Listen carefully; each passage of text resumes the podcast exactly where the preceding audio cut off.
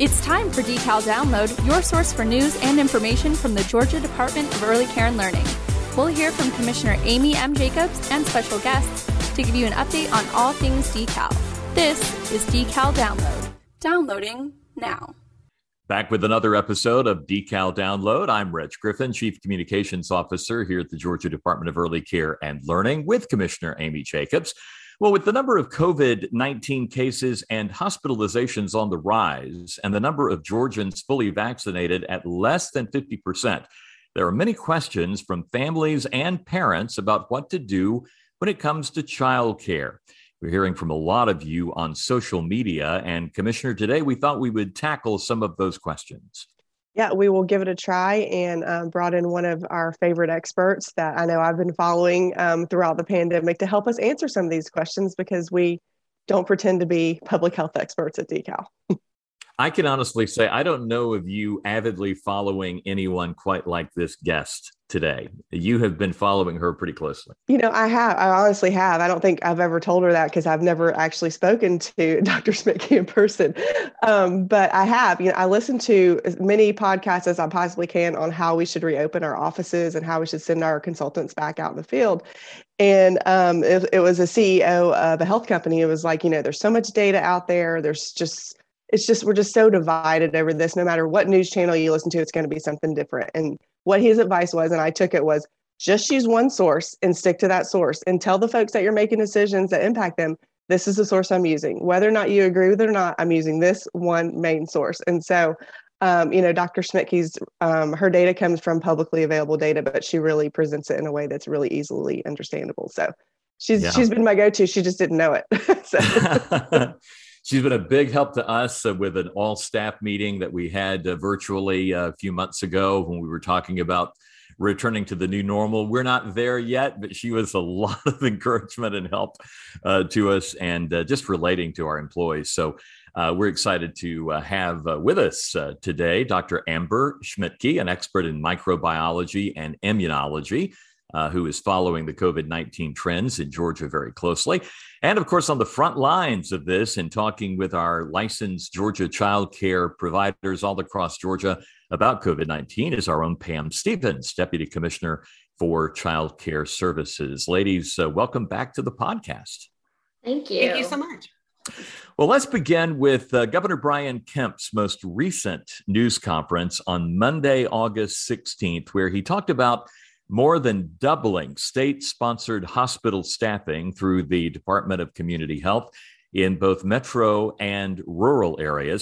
The governor also announced a bonus state holiday on Friday, September third, encouraging state employees to use that time to get vaccinated. For those of you that have been vaccinated or got their shot before September third, please take this day off as a thank you to for all the work that you have done and for stepping up to help protect yourselves and protect others from you during this pandemic, and enjoy this time with your friends and family. We certainly are appreciative of all that our state employees have done over the last year and a half, going on two years now, working through a global pandemic and keeping our state running. Doctor Kathleen Toomey with the Georgia Department of Public Health acknowledged the recent increase in COVID cases, ninety percent of which, she says, are caused by the Delta variant. This variant is much more transmissible. It goes very quickly from person to person. It causes you to become infected much more quickly, within a matter of days rather than a week or longer. And so, not surprisingly, um, it's making a beeline for unvaccinated individuals. The good news is that vaccines do work. They are protecting people from consequences of what is a potentially more dangerous virus. Governor Kemp was asked about kids returning to school and if he would be issuing any mandates. The governor stressed his confidence in local school superintendents and principals to make those decisions at the local level. This same thing in some regards happened last year. Student, students came back, teachers came back, some of them came back having COVID, not knowing it. Uh, all you know, a lot of schools had to deal with an initial surge and kind of fight through that, and every school's going to have to deal with that differently. I'm trusting them to do that. I don't think any more guidance or any restrictions. I actually think that would be counterproductive. I had a first grade teacher that told me this week on a visit to a school, please do not shut our schools back down. Kids that didn't go to pre-K last year, uh, they they are struggling in the first grade classroom uh, because they're not used to being in that environment, and that is why we need to get our kids back. If they need to go virtual for a week or two weeks or delay as some systems are doing, uh, I'm certainly supportive of that. But we also have systems that this is going to be their third full week of instruction, and they're doing just fine, very few issues, and they're plowing ahead. So all of that from the news conference, uh, the most recent news conference by uh, Governor Kemp and Doctor Toomey on Monday, August sixteenth. So let's talk about where we are today. And Doctor Schmidtke, let's start with the big picture. You track COVID nineteen really with four big metrics: cases, hospital admissions, I C U admissions, and deaths. And how are we doing at this point? Uh, well, good morning, and thank you for the invitation to join you. I will say that, yes, those are the big four things that I pay attention to, and so far all of them are rising. Uh, when I wrote my most recent newsletter, I said things continue to deteriorate, and that unfortunately is the landscape that Georgia is in right now. Well, earlier this year, it seemed like we were returning to uh, a new normal. The C D C gave vaccinated people clearance to remove their mask, and now we're being told even vaccinated people should wear masks indoors. Is this all due to the Delta variant? You know, I think it is. I think that the Delta variant is a game changer in many ways, and not because the virus is more severe necessarily, but because it is more transmissible. Um, you know, in the past, when we had a person who was sick, they would go on to infect on average two more people. Uh, with the Delta variant, we're estimating that they go on to uh, infect about seven more people. So things escalate much, much quicker. Um, and that's why you're seeing the strain that we're seeing on the hospitals, even though we're relatively early in the Delta surge for the Georgia experience. So, you know, that's scary, right? When we think about how much more we could have to go um, and, and, you know, all of the different complicating factors that are interweaving between science and what society is doing and, and those sorts of things. Well, our audience is obviously interested in young children, twelve and under, who are not eligible for a vaccine at this point. Are, are you hearing anything on when that might be available? Gosh, I wish it was available to us like yesterday. Um, and the reason why is because I too have a kid under the age of twelve. Um, so I have a personal stake in this too. Um, you know, I've heard things anywhere from September to midwinter, whatever that means. It could be December. Um, and so what I worry about, um, I don't want to unnecessarily frighten people, but you know, with the way that the Delta variant spreads, I worry that by the time we have an emergency use authorization or approval for kids under the age of twelve, it will be too late to help. Um, because we're going to see a lot of kids exposed in the next months, um, you know, and, and so, you know, at what point, um, you know, because like I, I sent my kids to school today, right? And I'm protecting them with the very best mask I can find, but I can't control for what happens in the lunchroom when a, a crowded room full of students all take their masks off at the same time to eat, um, you know, and so it's just a matter of time. And I've already told the people that I work with, we should anticipate that we're going to have to pivot, not necessarily because our own students are sick, but because our children are sick. So it's it's a concern. And what about um, advice for childcare programs and schools as children are returning to classes? Are there some general ideas that that you would like to pass along to them? Yeah, you know, I think we just really need to adopt a strong safety mindset Um, when it comes to this, and I and I know the folks in childcare do generally, but we have to think beyond um, some of the things that we would normally think of. Um, because these kids are too young to be vaccinated, it's really important to surround them with people who are vaccinated. Um, this is called the cocoon strategy of vaccination, where, you know, we have somebody who's vulnerable, so we're going to vaccinate everyone we can who they interact with so that there's less chance of the virus getting to them. And so we sort of overlap our immunities together to provide that wall of protection. Um, so that's number one. Number two, it's really important that we try really hard not to bring disease into that environment where those vulnerable kids are. So we do that with masking. We do that with, you know, making sure that you stay home if you're sick. Um, we make sure that, um, you know, some things that we can do is improve ventilation to the room. Anything we can do to bring in outside air is great. I've also bought, like for my own classroom, um, a portable HEPA filter that I can take with me from room to room. So, you know, depending on budgets and availability, I don't know whether that's a tenable option for a lot of these places, but, you know, there, we can be creative and still be successful here. That's a lot of great advice.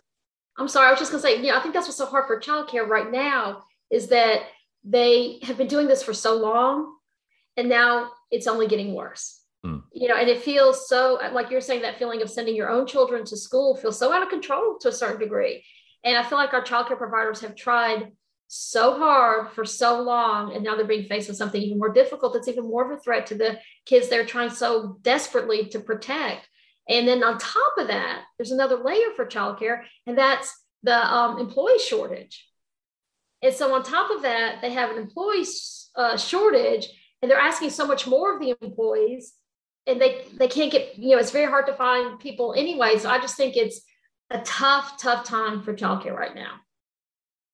Yeah, it certainly is. And my heart goes out to the folks that are on the front lines of this. I mean, obviously you went into this line of work because it's a calling to you, um, and it's a passion, and, you know, raising those or raising or, or supervising the journey of these kids, um, providing them a safe place to learn and explore and to interact with each other is critically important uh, developmentally. And it's important to our economy and everything else.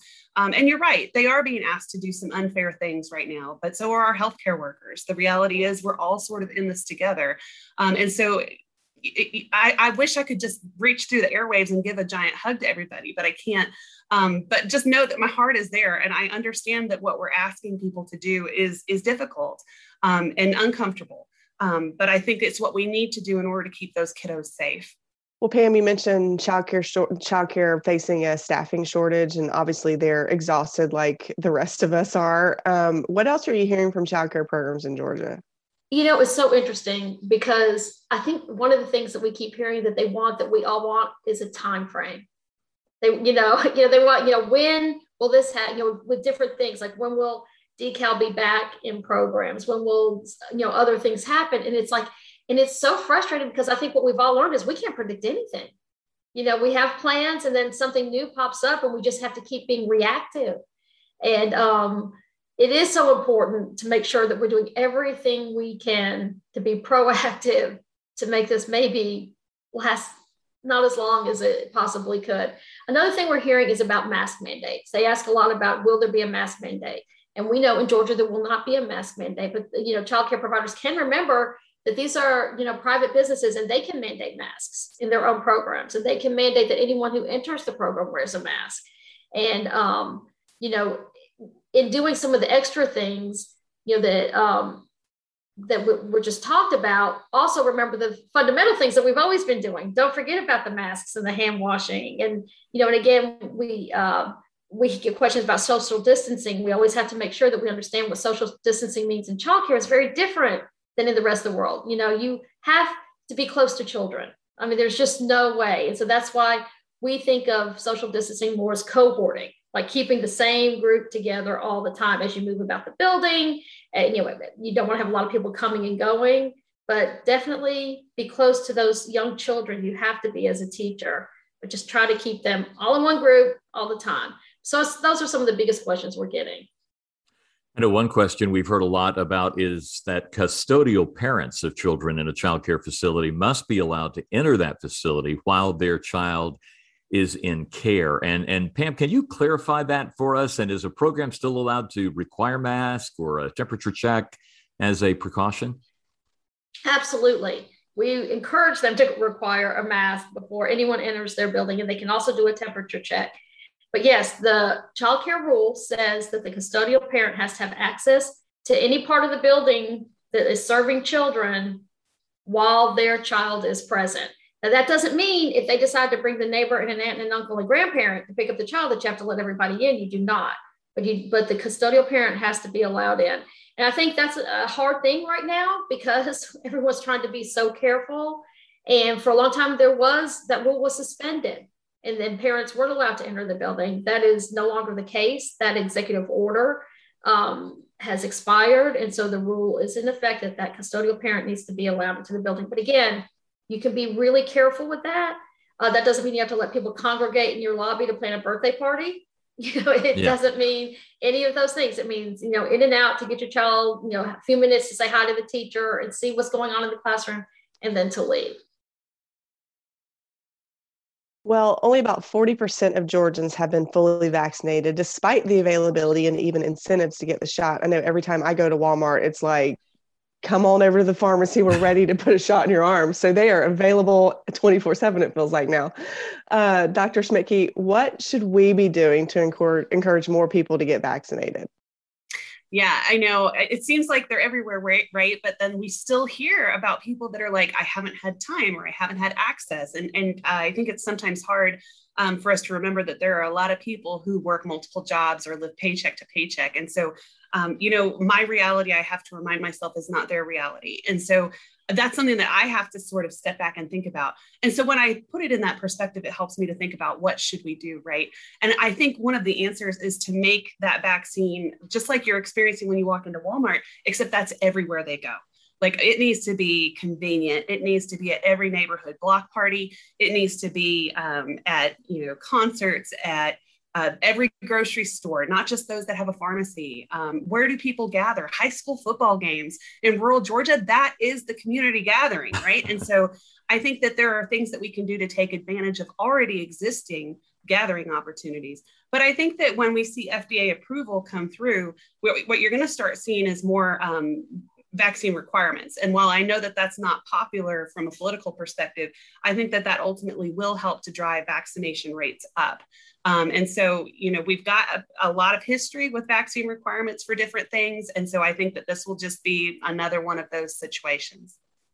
You know, one thing that we should say for the Georgia Department of Public Health, and Doctor Toomey mentioned it at the news conference yesterday, is they're trying some unique approaches. They're, they're showing up at farmers markets and arts and crafts shows on the weekend, and uh, DeKalb County held a, a big event with some uh, sports uh, celebrities that were there to encourage. But Doctor Toomey mentioned that it, in, in at least one case, I think it was a farmer's market, maybe in Savannah, uh, they were presenting information, but they also had the vaccine available.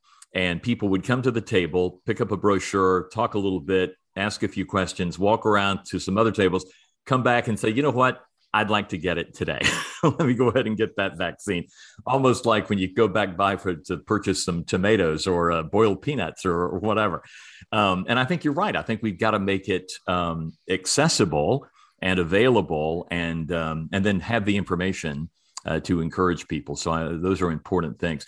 Uh, Pam, the governor's latest executive order removed any restrictions in childcare programs. So in light of that, what advice are we giving to childcare facilities, and will the guidance we previously issued in April with the Georgia Department of Public Health, will that be updated? Yes, that's in the process of being updated right now. A lot of people are asking for it. We're trying to get that done as quickly as possible, but we always want to make sure that anything we're posting or anything that we're putting out there is current. We don't want to, you know, so we're updating that right now. Um, I think we want to make sure that the message isn't the executive order is gone, so you don't have to be as vigilant. That's not the message. The message is that keep doing what you were doing, encourage vaccination with your staff, make it as easy as possible for your staff to be vaccinated, put mask mandates in your programs if you can, or at least encourage everyone to wear masks, any child over two to wear a mask. The difference now is not that the we need to be less worried about the virus. It's that when we, all those executive orders, when we did all that, it was, we thought it was gonna be for four weeks to eight weeks, right? I mean, we didn't understand what, what we were beginning, what was, what was in front of us. And so when you said things like, for instance, that example of, you know, parents, custodial parents not being allowed in the building, we had no idea that we'd be working on two years. And so I think with a lot of those things, you have to remember that, that the, again, the fact that there is not an executive order now does not mean that there's less to worry about. It just means that it's different now, and we still need to be doing all those things. We need to be as vigilant as ever and take this as seriously as ever. And again, I mean, vac- vaccinate. That's the biggest thing. That's what we're trying to encourage everybody to do, and make it as easy as possible for your staff to get vaccinated. And just, I'm just going to say too, that shot does not hurt at all. I was surprised at how, how much that shot did not hurt. Like you didn't even know you were getting it. I drove through. It was awesome. So, you know, and where I got it, they gave you a little souvenir. Oh, oh, that was awesome. Nice. Well, and you can get a free Krispy Kreme donut for the rest of the year. Like that is incentive yes. enough for me. Just get your Krispy Kreme one a day if you want. I mean, let's go. Hashtag vaccination is fun. Yeah. Well, I'll just add, you know, when we think about, you know, whether the governor's got a, a pl- an order in place or not, you can always blame the C D C. Like I know that, and I, I say that as somebody that used to work there, go ahead and blame them. Um, and, and in the sense that, you know, if you've got a parent who's upset about the requirements or whatever, you know, the C D C's guidance provides a lot of top cover. Um, and you know what, it's that sort of go ask your mom sort of situation where, you know, and, and we've all experienced that, right? And so um, I think that, you know, it helps to have that available to you to be like, look, we're just following C D C guidance, right? And it's hard to argue with that, especially when you've got this gathering of kids that are so young and not able to be vaccinated. So I would just put that out there too. Well, in addition to COVID, uh, we're also hearing about a rise in R S V infections among children. Can you tell us about that and how should families protect against it? Um, yes, uh, we are seeing a rise in R S V, and it's weird because it's out of season. We usually see R S V infections in the wintertime, um, but, you know, with uh, people taking their masks off and, and whatnot, it seems like we're, this is the time that we're seeing it. And so that is a little strange. What's scary in some ways is that we're seeing what happens when R S V and COVID team up in the same patient. Um, and so that's a, a cause for concern. And I think that's another reason why we all need to commit to getting our flu shot this coming year, because we got lucky last year with a really quiet flu season because we were all wearing masks and doing things to prevent COVID that also helped us to prevent both R S V and influenza. Um, but I think that, you know, with people's just off the charts pandemic fatigue, we're going to see more of those co-infections going on this year. Um, in, in terms of how families can protect against it, Um, again, you know, whatever you can do to prevent COVID is also going to help you to pre- prevent things like R S V. And so wearing masks, good hand hygiene, cough etiquette, staying home when you're sick, social distancing. I think we've learned a lot here about COVID that could help us with a lot of different infections.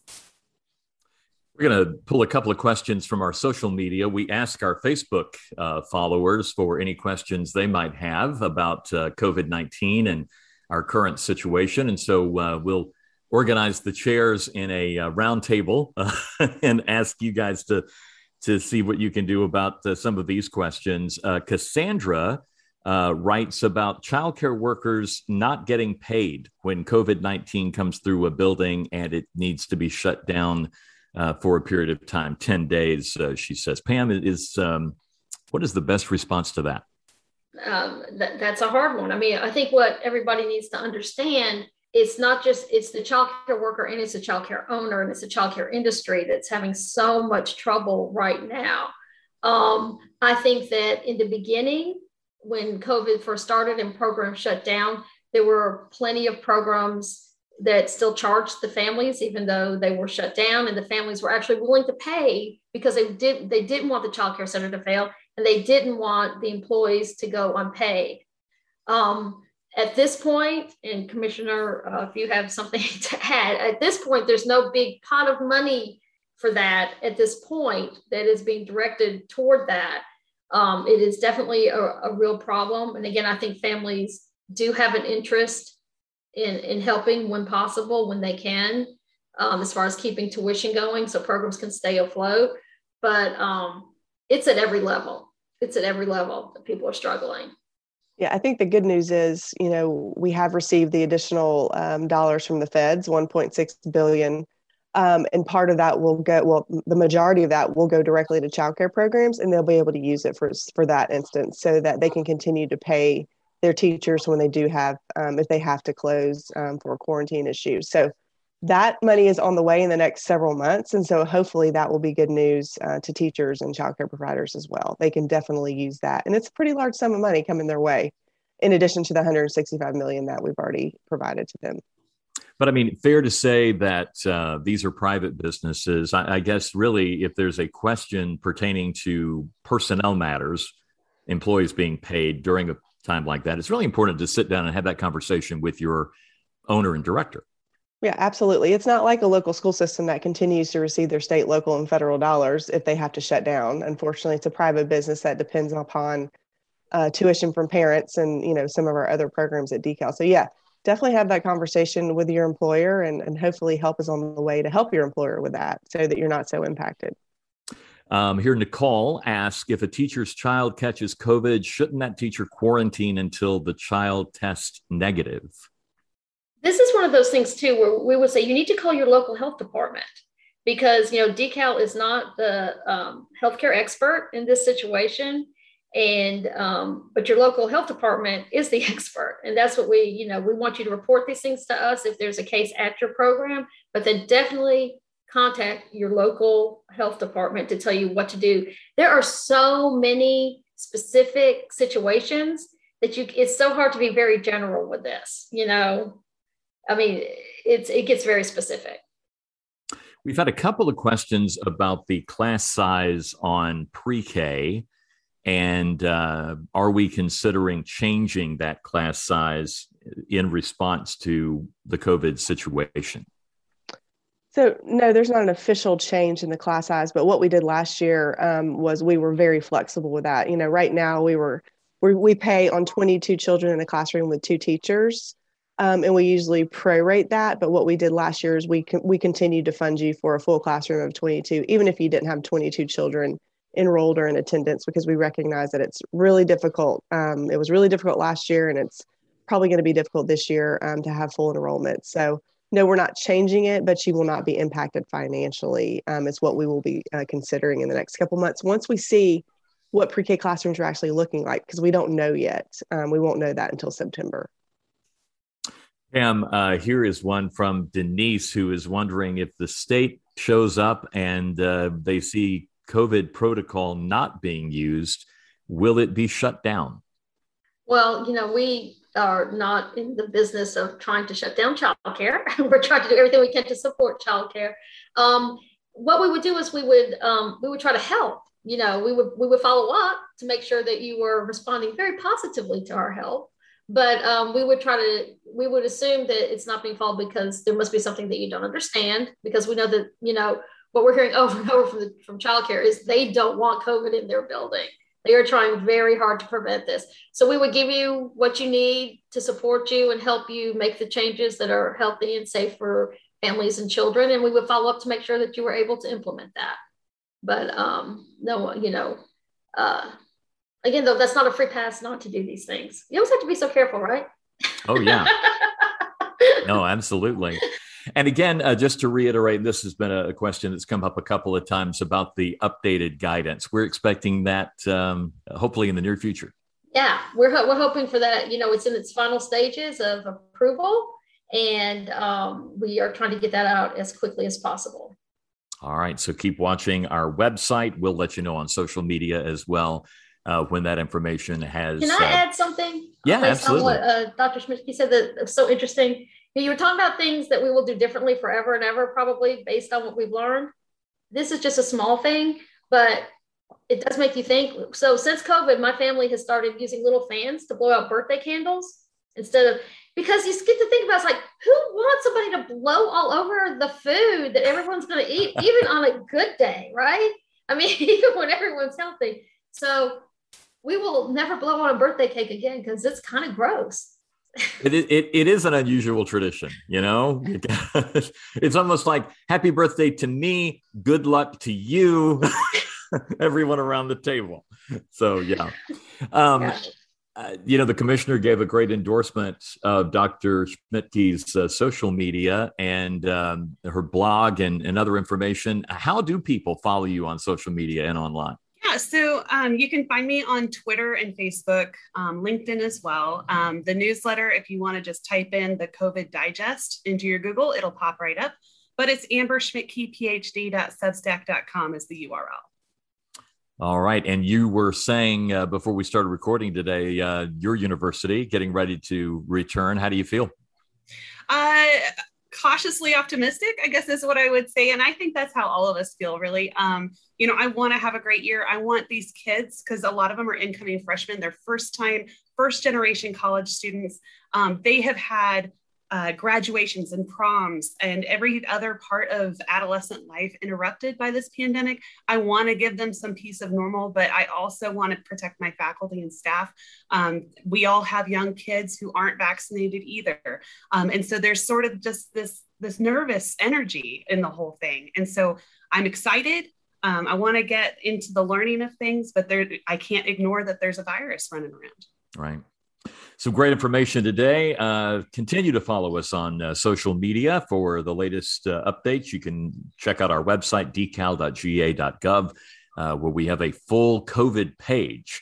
Uh, all of our resources that we've done throughout the pandemic are uh, cataloged there for you, all the information, all of our podcasts, everything uh, that we've covered and uh, will continue to cover. Uh, as Pam said, we're here to help you, the child care providers, parents of early um, childhood uh, children, uh, students that are in the programs, everyone uh, doing everything we can to uh, to help you. So uh, if there's something that we're missing, let us know. You can get us on social media, or you can write us at decal download at decal dot g a dot gov. Doctor Schmidtke and Pam, thanks so much for being with us today. Thank you. My pleasure. Now your questions from the water cooler. My name is Jerry Brown, and I work in communications in Atlanta. My question for Commissioner Jacobs is, with the Olympics recently finishing up, what are some of your favorite Olympic events to watch? And if you were an Olympic athlete, what would be your Olympic event? Ooh, I love it. Wow, Jerry, that is a great question. Um, you know, we did enjoy watching the Olympics this year. You know, sometimes we miss it, but my daughter especially liked watching the gymnastics. She's a big uh, gymnastics fan. Uh, it's amazing how talented all those uh, gymnasts are and how much practice and effort they must put into it. So we really enjoyed the gymnastics. I doubt that I would ever be an Olympian. Um, I, gosh, um, I don't know what it would be. I played softball. I don't know if that's even an Olympic sport, um, but if it's not, I think I would try curling, which I think is in the Winter Olympics, because that is interesting. It is interesting. It looks bizarre. It is uh, yeah. Interesting. I love to watch it. Yeah, you were a softball player, outstanding yeah, yeah. softball player at Heritage High School in Conyers, Georgia. That's right. That's right. Heritage and, High School. Uh, great memories from from those days, right? Absolutely. I loved playing softball in Conyers, how, Georgia. How about your kids? What uh, they're into sports as well. So Lane is also uh, becoming a softball player, and uh, Charlie plays flag football and basketball. But he's also into esports. So they're doing a new club at school. So he's going to try the esports. Wow. Which is like That's, video game competition, I think. It's a virtual kind yeah. of sporting thing. But yeah. I mean, big time uh, business right now. Yeah. So, and it's he's helping. Yeah, we'll see. That's when he asks you for the credit card. You'll know right. There's something going on. And it's time to give you a chance at winning a nice prize in the Decal Download Quiz. We'll draw one name from all the correct answers to this question. Email your response to decal download at decal dot g a dot gov. Here's the question. What percentage of Georgians are fully vaccinated with the COVID nineteen vaccines? What percentage of Georgians are fully vaccinated with the COVID nineteen vaccines? Answer that question at decal download at decal dot g a dot gov. We'll draw one name from all the correct answers. You could win a prize from Chick-fil-A, Fun Spot America, Georgia Lottery, Gwinnett Stripers, The School Box, Six Flags Over Georgia, Stone Mountain Park, The Roof and Skyline Park at Pont City Market, Wild Adventures Theme Park in Valdosta, or Wild Animal Safari in Pine Mountain. Give it a shot. See if you can win. Decal Download at decal dot g a dot gov. Thanks for playing and good luck. Thanks for tuning in to Decal Download. For more information, visit our website at decal dot g a dot gov. The conversation continues on Facebook, Twitter, Instagram, YouTube, and Pinterest. Follow Commissioner Jacobs on Twitter at C O M M Jacobs.